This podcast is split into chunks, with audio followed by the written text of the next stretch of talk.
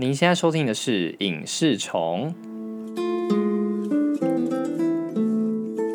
我是你们的主持人阿兰。哇，真的好久不见了，对对对，现在搞得我好像我节目是月更一样，就是一个月才一集。那希望下一集很快就可以跟大家见面。对，那这一集想要聊的是《火神的眼泪》。那它从开播前就备受关注，就是因为它可能是台湾少有的题材，呃，也是第一部以消防员为主要的故事线的台剧。那我觉得除了这个原因以外，演员的阵容应该也是很吸引你们的主要原因吧。主演的部分有刘冠廷、林柏宏、温升豪跟陈婷妮。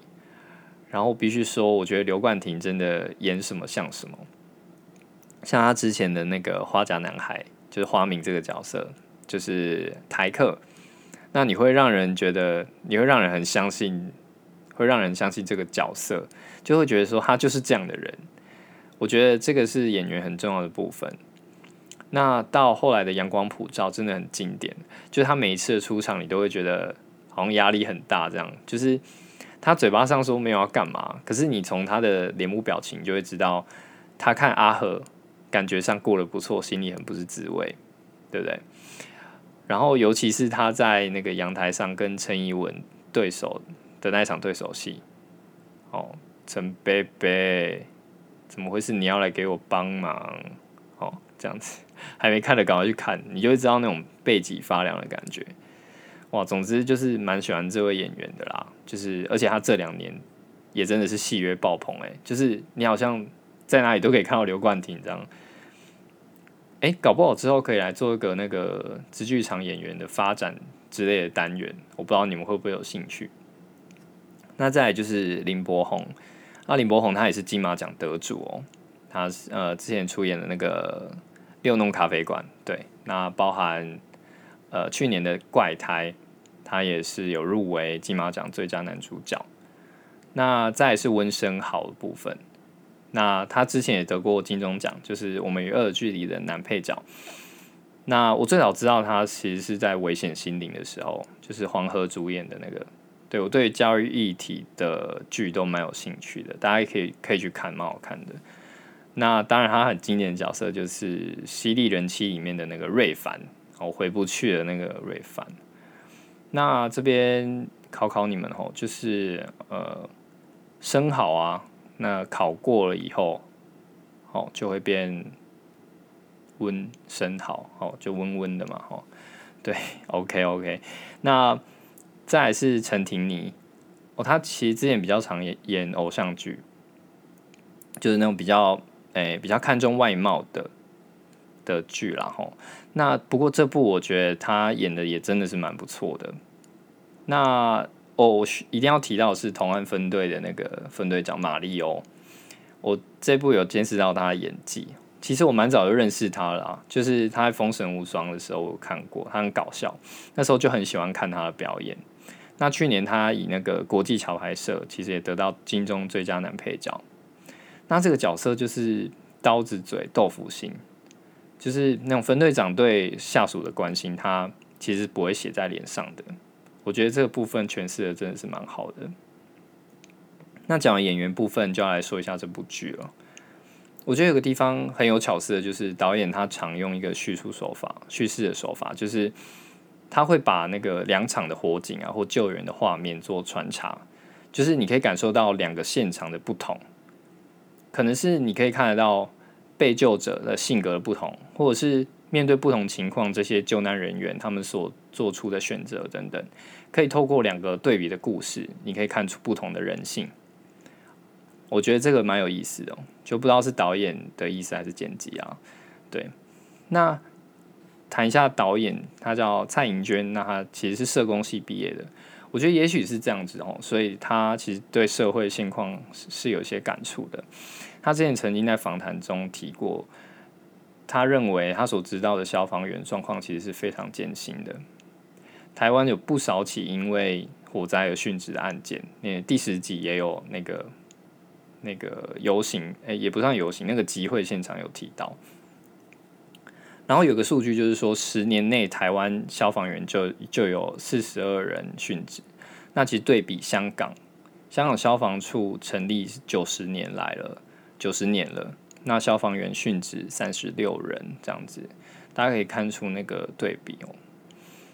所以呃，我们在看这部剧的时候，你可以感受到导演的视角和出发点，他就是他就是想为消防员发声啦，然后让观众可以了解他们所经历的困难。所以你可以看到，包括一些醉酒的啊，就揪空诶，哦，或者是不太严重的伤却坚持要搭救护车的，还有一些民众会在那个火灾现场指挥啊，教导消防员该怎么救灾等等。那之前大学系上有个老师叫管中祥老师，对他有分享一篇文章，在脸书上分享一篇文章，就是呃是由那个消防员工作权益促进会的秘书长，对，在那个。公民行动影音记录资料库哦，顺便帮他宣传一下，对，这是很棒的网站哦，对。然后朱志宇先应该是先生，对他的这篇文章标题就是有多少人会在结局之后去在意易阳的妈妈最后到底有没有得到真相？对，大家可以找这篇来看。对啊，谁谁能告诉他易阳是怎么死的？对。他认为说这部剧确实真实的呈呈现了消防员他们所必须经历的一些困难。那前几集你可以，我们可以感受到就是民众不理性，然后政府官僚啊，以及就是他们会做一些表面功夫，那可能是为了选票，为了表示站在民众这边，然后忽略消防员的权益。那其中一个贯穿整部整部片的就是。无线电一直是坏的，不知道大家有没有印象？那其实到最后是为什么会修好呢？就像国胜大哥说的，这无线电哦，不是咱买啊，是用益阳的会外，就是就是这无线电其实不是长官他们买的啦，其实是用益阳他的死去来换的。对我觉得这。这句话其实在这一部里面是一个非常深刻的一句话，也非常重要一句话。对，那第十集大家所看到的游行和促进会，就是刚刚这篇的作者朱志宇先生，就是就是在这样背景下组成的。那另外我想聊的是这部剧哈，它其实我一开始在看的时候，我会觉得有很多剧情都有点太巧合了，就是。就是观众可以很明显的感看出，就是什么因就会种出什么果。像是他们有去一个阿嬷家装那个助景器嘛，然后那不是说 man 啊什么什么，其实他们最后真的没装嘛。那其实最后也确实酿成悲剧，就你你知道他一定不会装。对，那其实我本身并没有非常喜欢这种比较好猜的剧情，但。呃，导演确实就是很直白，就是希望大家可以透过透过这部剧，让大家去重视这些问题和状况。那呃，目前《火神的眼泪》确定哦，确定会有第二季的剧本开发。那公视节目部的于贝华女士，她在一个访谈中有提到，台湾她觉得啊，台湾仍有许多重大灾害还没有被戏剧好好的谈过，包含到那个九二一大地震啊，或者是 SARS。还有近期的新冠肺炎的抗疫过程等等，就是在这些过程中，其实消防员和医护人员都是在第一线扮演非常重要的角色。就对我来说也蛮期待的，当然也很开心，说这部片能引起这么多的人的关注，有讨论社会才会进步啊，有声音才会被注意到。所以，呃，我觉我觉得身为一般民众的我们，其实我们可以给消防员更多尊重。助警器叫你装，就麻烦装一下好吗？对啊，见然后检查自己居住的地方，就是的消防措施。如果如果你自己知道就很久没换了，像灭火器之类，就就记得去换。我们就配合一些吧，对啊。那最后想提一下，就是我之前的我大学同学张同学，对，保护当事人姓名对。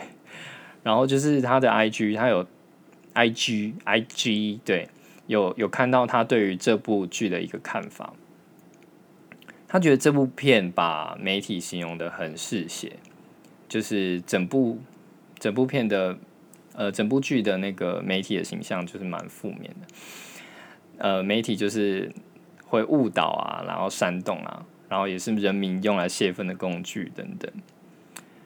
哎，对我我我知道制作团队是想加深大家对于消防员辛苦的那种感受，可是不知道就读传播系或新闻系的朋友们，你们会不会觉得这部确实有有种在污名化新闻工作者的感觉？对，有没有觉得？因为他其实。他其实出现的篇幅还不少啦，对，那也是因为他这篇文让我有这样的反思，这样子。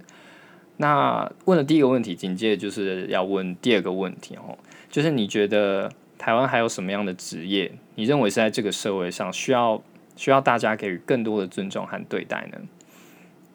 那欢迎大家可以上那个 Apple Podcast 做那个留言，对，然后如果。不是使用 Apple 的朋友们，就是可以上那个 Sound On，就是搜寻我的节目《影视虫》，对，来做填写之类的，对，或者是跟我分享一下，对。那如果你是第一次收听的好朋友们，就是呃，跟大家说明一下哦，就是这个频道的内容就是会讲一些呃影可能影视作品，那当然除了戏剧，呃，就电视剧或者是网剧啊，或者是电影以外，我还。我也偶尔也会探讨一下节目的部分，因为我自己也本身也很爱看节目，对，就是或者是影视相关的新闻等等，都会在这个频道的内容中。非常大感谢大家的收听，那我们期待下一集再见，拜拜，谢谢你们，拜拜。